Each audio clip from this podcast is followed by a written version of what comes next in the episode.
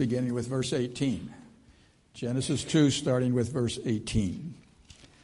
Then the Lord God said, It is not good for man to be alone. I will make him a helper suitable for him. And out of the ground the Lord God formed every beast of the field, every bird of the sky, and brought them to the man to see what he would call them. And whatever the man called a living creature, that was its name.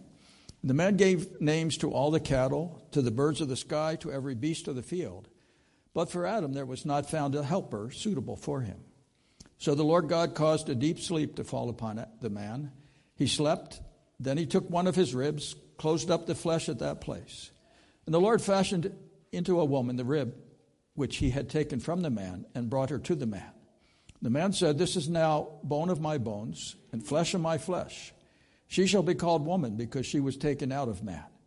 For this cause a man shall leave his father and his mother and shall cleave to his wife, and they shall become one flesh. And the man and his wife were both naked and were not ashamed. I have to confess this morning as we look at this passage, it wasn't until Danny read 1 Corinthians 13 that it dawned on me this is Valentine's Day week, and uh, here we have celebration of marriage. That was not planned.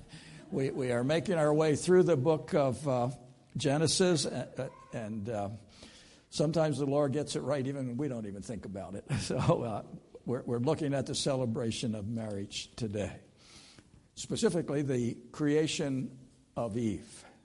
Have you ever wondered why God made Eve? I have 10 reasons somebody wrote out here uh, of, of why God made Eve. The first one is God worried that Adam would always be lost in the garden because men hate to ask directions. then God knew that Adam would one day need someone to hand him the TV remote. Men don't want to see what's on television, they want to see what else is on. God knew that Adam would never buy a new fig leaf when his seat wore out, and would therefore need Eve to get one for him. God knew that Adam would never make a doctor's appointment for himself. God knew that Adam would never remember which night to put the trash out.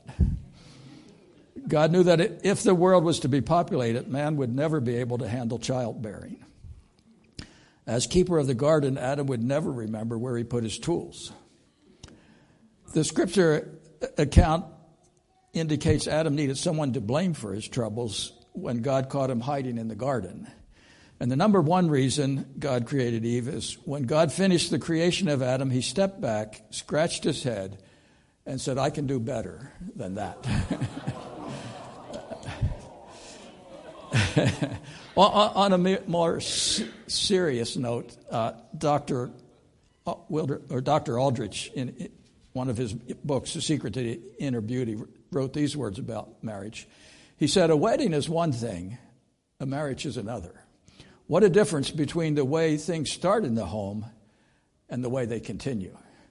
He goes on to, to quote, it said, It doesn't take long for newlyweds to discover that everything in one person nobody's got. They soon learn that mar- a marriage license is just a learner's permit. Socrates once said, told his students, by all means marry. If you get a good wife, twice blessed you will be. If you get a bad wife, you'll become a philosopher. Count Keyserling said it well when he stated, the essential difficulties of life do not end, but rather begin with marriage. Another writer in a hymn of marriage said, the question is asked, is there anything more beautiful in life than a young man and a young lady clasping clean hands and pure hearts in the path of marriage? And his answer is yes. There is a more beautiful thing. It is the spectacle of an old man and an old woman finishing their journey together on that path. Their hands may be gnarled, but still clasped. Their faces seamed, but still radiant. Their hearts tired and bowed down, but still strong. They have proved the happiness of marriage and love continues. And that's what we want to think of as we look at what is going on here in this particular passage. Now, I want to be clear at the very beginning of this message. I am not saying that everyone should be married. That's not my intention here this morning. Uh, as a matter of fact, when you look at Scripture, Jesus was not married. The indication is that Paul was not. Uh, Barnabas in First Corinthians 9 5, it speaks of the fact that Paul was referring to it, both himself and Barnabas as single there. In 1 Corinthians 7, Paul recommended that because of what was going on in the Corinthian church and so forth, that if possible, they remain single. And yet, the same individual writes in 1 Timothy chapter 5 that he wanted the younger widows to marry. So the important issue is not is somebody married or single. The important issue is are they where God wants them to be? God is the one that's sovereign in those areas. And I would encourage you, if you love to play the matchmaker part, stop. let God be God in your brother or sister's life and let them get their direction not from you, but, but from God Himself there. But because we're looking through the book of Genesis, we want to see, first of all, this morning, God's concern. What was His concern for Adam? Notice verse 18. This is the only time in the whole creation account uh, in chapters 1 and 2 where you have the words not good. Remember, God said it is good, it is very good of His creation, but when you, you come there, He says it is not good for man to be alone. And so He remedied that situation. He created a helpmeet for Adam.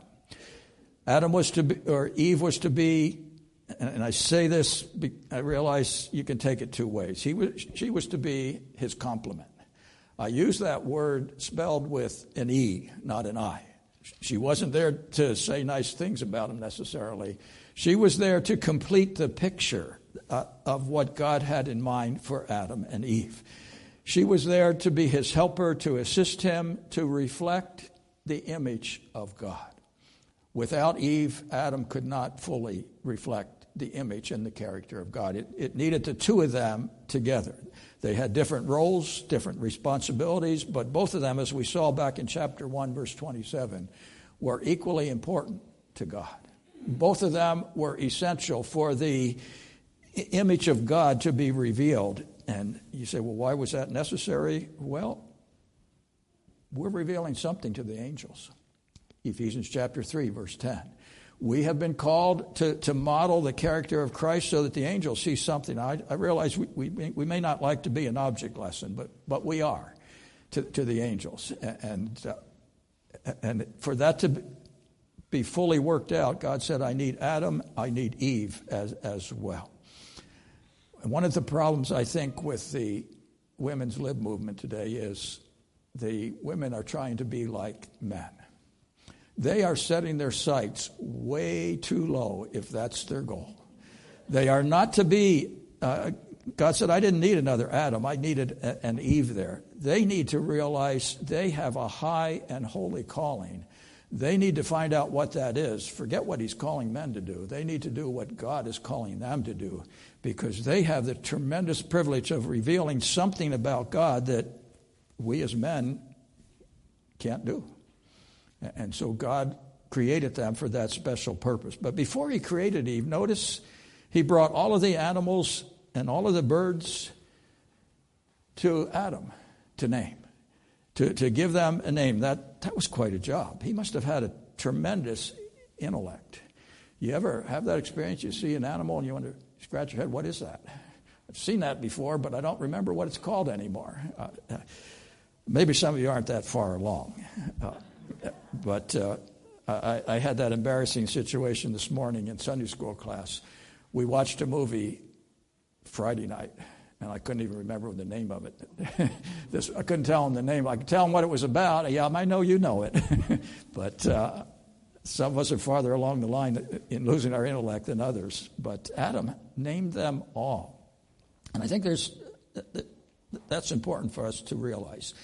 Because as, as we'll see when we get down to the creation of, of Eve, the idea of naming something in the word that he uses for naming the animals indicates that Adam had a headship over that. Remember, he was to be over God's creation. He, he was to be the one that oversaw it and so forth. That, that's implied in that word naming the animals. Now, keep that thought in your back of your mind when we come down to Eve here. Another reason I think he went through that process before he created Eve was to demonstrate to Adam he needed something. And he was not going to find it in the animal world.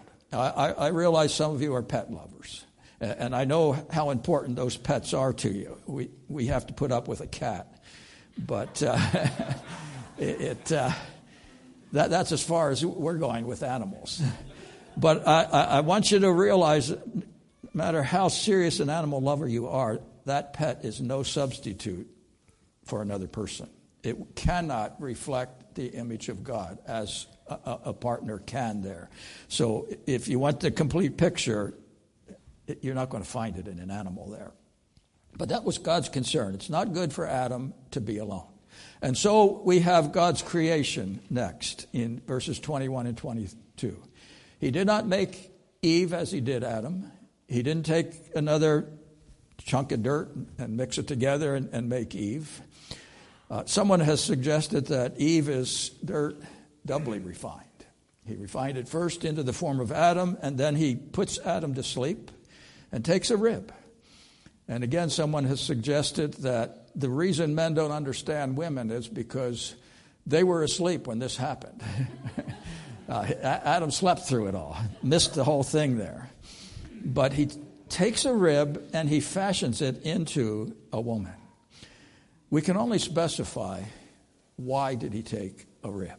Now, I realize from a physical standpoint, the, the rib is one bone that, that will grow back. So I, I don't know if Adam went through the rest of his life minus one rib or whether it, it actually grew back or not. But uh, I, I, like the advice of a rabbi's daughter in the second century. She was asked the question, uh, why did God make Eve from a, a rib? She very wisely answered that question by saying, Eve was not taken from his head to rule over him, nor from his feet to be trampled on by him, but from his side to be equal with him, under his arm to be protected by him, near to his heart to be loved by him.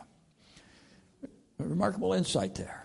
That, that is perhaps one of the reasons God did it. But as I mentioned, Adam uh, and Eve were created for a reason.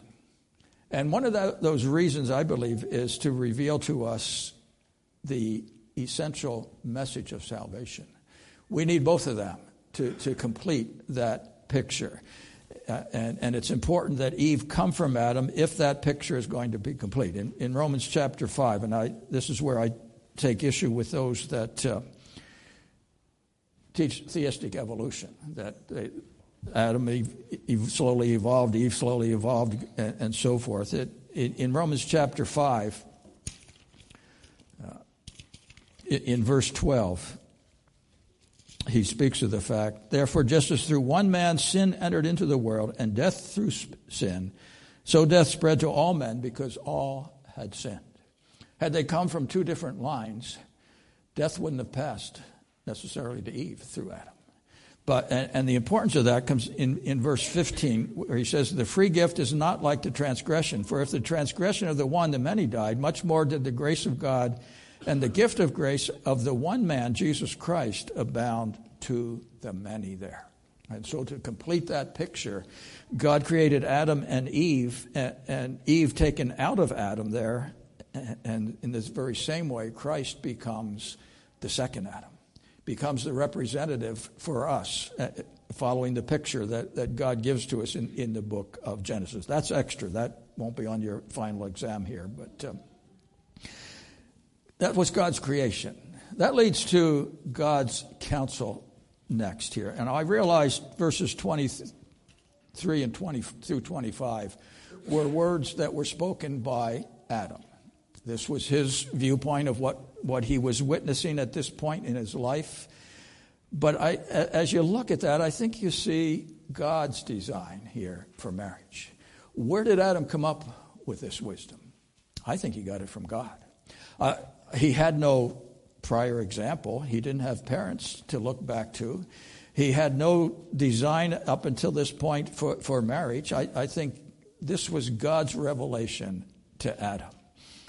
And Adam, as he looks at Eve, makes that statement This is now bone of my bone, flesh of my flesh. This is a part of me. And he calls her Isha, which means woman. He doesn't call her Eve at this point. You will not find him giving her a name until you come down uh, to chapter 3, verse 20. The, as I said with the animals, the, the word that he uses in chapter in verse 20 here, he he gave them a name or he named them, that implies authority over them. The word that he uses here as he calls her woman is a, totally different word. It, he is not claiming authority over her until after the fall of man, and, and God then gives them those specific roles. At, at, this point in time, what he's really saying is, and the word that he uses here is rather not a naming formula, but a cry of delight. Another way you could probably put it is he was saying, Wow. What, what, a, what a blessing from, from God. And, and he was welcoming, welcoming Eve into his life at, at this point. And then he comes with some good advice for every married couple. And I'm going to borrow some terms from Dr. Allender. Some of you heard Dr. Allender as he spoke, I think, at his place church several years ago, and uh, has put on conferences in, in uh, Post Falls and, and Coeur d'Alene. He wrote a book entitled Intimate Allies. And he uses three words to describe what's going on in this passage. So, being a good pastor, I'm going to steal his outline and, and use his outline. Uh, I, I, still remember the, the director of in our uh, Rocky Mountain District, director of church extension. We don't have anybody with that official title in our district yet, but uh, uh, he, uh, Vern Olson was his name. He he said that uh, preachers are the prince of thieves. We're always stealing an outline, a thought, an illustration, uh, or borrowing it, or whatever you want to, to, to call it. There. So that's what I'm doing this morning. He used three words in his book. The first word is that in marriage we are called to leave. Leave. Very simple word. Man was to leave his father and mother, not forsake them forever, but there was a recognition that in that marriage union, they were forming a new building block within that society, a new family unit there. Uh, I, I, realize that can be tough on parents. Uh, I was talking to somebody just the other day, and, and I, I, said to him, You know what? You're going through the empty nest. And uh, that has its challenges. It, it uh, sometimes it's difficult for us to wrestle with. And yet, in, in Psalm 127, we, we get a glimpse of that in, in verse um, 3, 3 through 5. It says, Children are a gift of the Lord. You recognize that? Were your children a gift from God? I hope so. I, I, I hope you recognize that.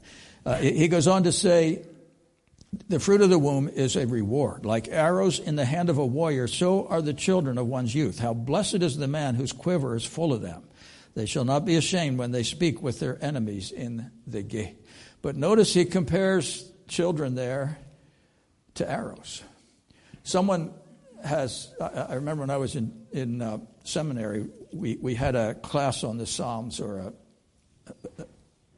in one of our preaching classes, we all had to give a message on one of the Psalms. We, we, he had a whole list of Psalms. We got to choose which one we wanted. This individual that, that chose this particular Psalm said an arrow, arrow has to be shaped, aimed, and released.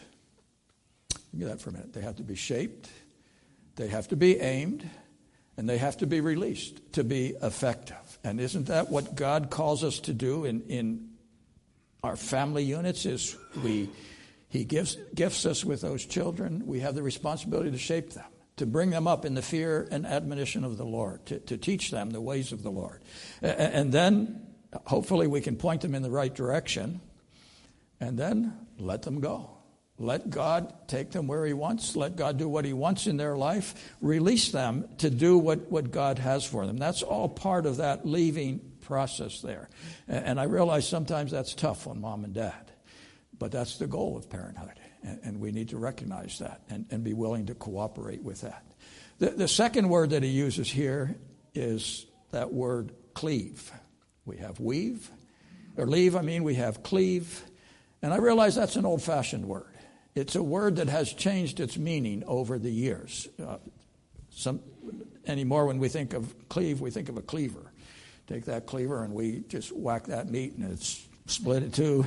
That, that's not the, the meaning of the word that he uses here. The, the original meaning of the word was to adhere to or cling to. It carries the idea that within that marriage relationship there is to be a faithfulness to their commitment to one another. They are to cling to one another. Jesus brings that out in Matthew chapter 19, where he's speaking on the issue of marriage and divorce. He, he quotes from this passage. He said in verse 5 This cause a man shall leave his father and mother and shall cleave to his wife, and the two shall become one flesh. Consequently, they are no longer two, but one. What God has joined together, let no one separate. And uh, so there is that whole idea built into the marriage concept in the very beginning of time. They were to cleave, they were to cling to one another. And then the, the third word that Dr. Allender used was that word weave. Notice he says here, two shall become one. That's one of the challenges of marriage, isn't it? Have you ever stopped to think how different you are from your partner? different as day and night sometimes, aren't we? Uh, I, I, I, still sometimes marvel that, that, that God felt that Ginger and I could become one. Uh, we were different as day and night. Uh, we, we, had a lot of areas that, that we, we, had to work through, a lot of differences that, that arose there.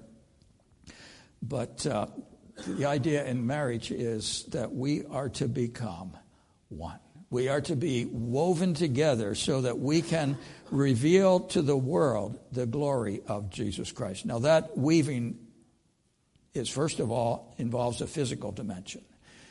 We have here the, the, the, the physical aspect, the sexual intimacy that was involved in it. Hebrews 13 4 says that the marriage bed is undefiled.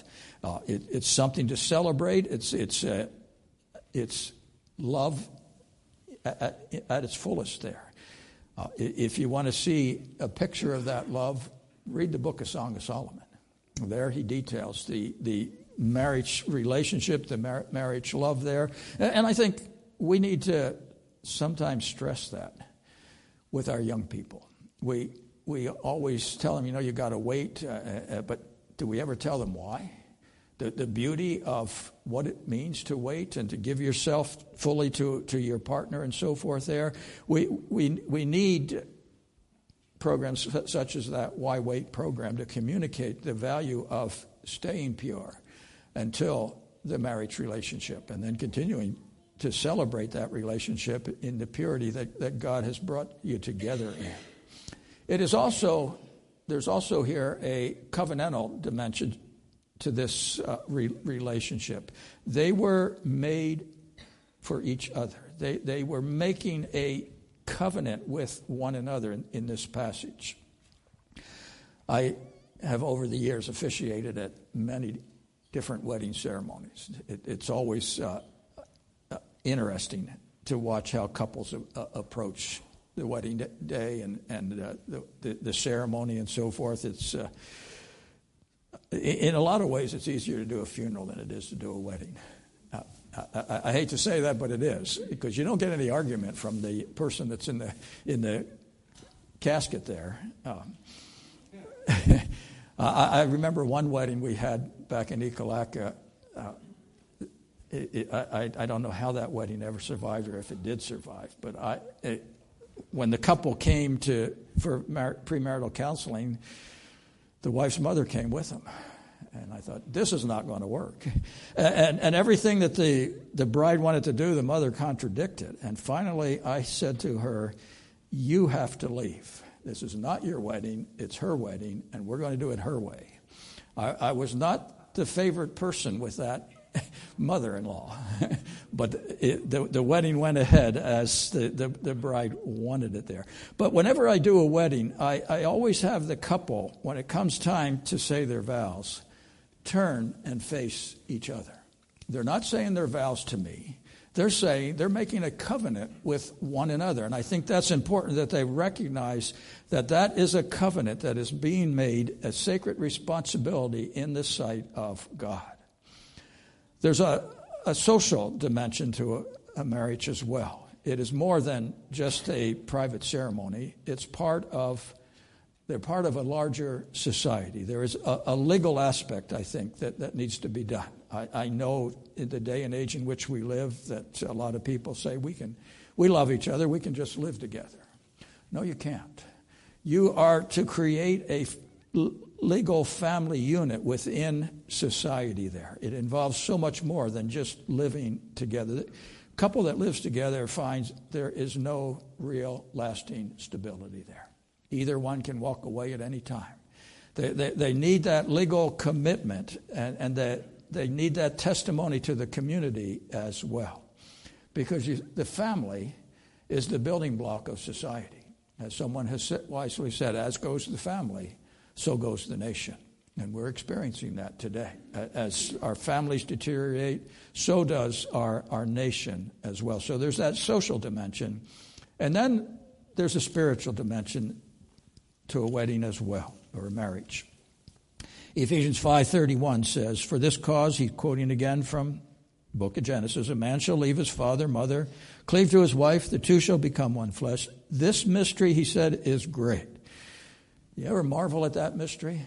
When, when, when you look at your marriage and, and you see how things have worked out, you ever marvel uh, of what God is able to do when, when he brings two people together? If we allow him to work it, it's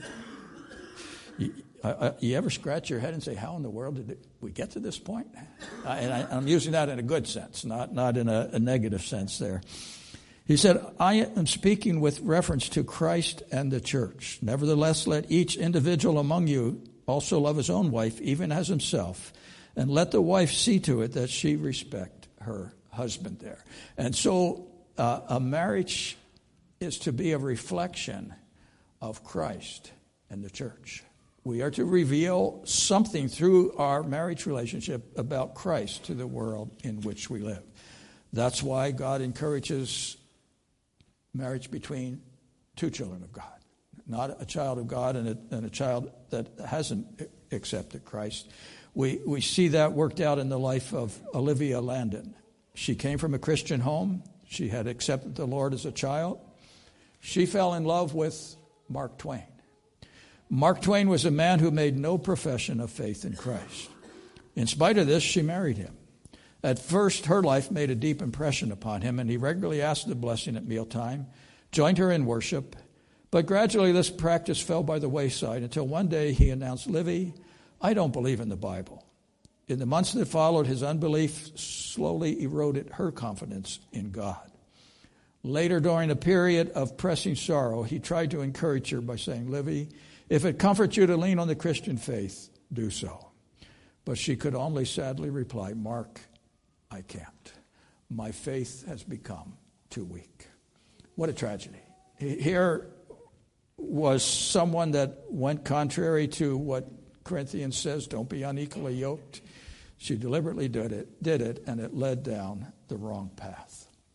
And so, as we, we look at this passage today, there are I believe today, two lifestyles sanctioned by God in Scripture. One is celibacy. Celibacy has the uh, opportunity for the person to be set free to develop creative friendships of love in a larger community.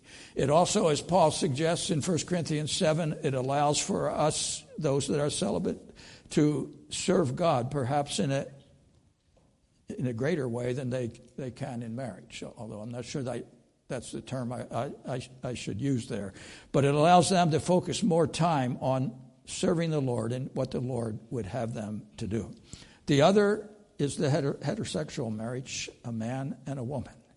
There is no other context for relationships in Scripture. Every, other sexual context is, is condemned in Scripture. Marriage is the place where we can live out that the intimacy that God has for us, where it's an appropriate expression. It also allows for a man and a woman to fulfill the command of God. Remember, he said, Be fruitful and multiply and fill the earth. That the way in which that happens is through marriage. It also, I believe, is perhaps one of the greatest testimonies to the world today. If your marriage is what it should be in Christ, you have the opportunity, I believe, of revealing Jesus Christ to the society around about you. And so, as, as we think about that, I'll go back to what I said in the beginning. I am not advocating that everybody marry. Scripture doesn't indicate that either. If you are single today, let me ask you to wrestle with the question Are you seeking to use that signal, sig, signalness as a gift of God to somehow reveal the glory of God to those that you come in contact with? Can they see through your life an example of someone devoted to God, of, of someone that is using their time, their talents to the glory of, of Jesus Christ? Are, are you entering into serving Him to the best of your capacity there? And then, uh, if you're married, the same question Are you seeking to glorify God through your marriage? Are, are you seeking to let the world see the difference that Christ can make in a relationship? Are, are you seeking to live out the principles that God gives to those that are married? And I appreciate the fact that we read 1 Corinthians chapter 13 this morning. As I think about that, uh, I think of what Paul was saying in chapter 5 of Ephesians there. He said, Wives, you're to be submissive to your husbands. Now, men, we like that passage, don't we? Not, well, they're, they're to be submissive to us. Later on, he says you're to respect your husband. But did you notice what he said to the husbands?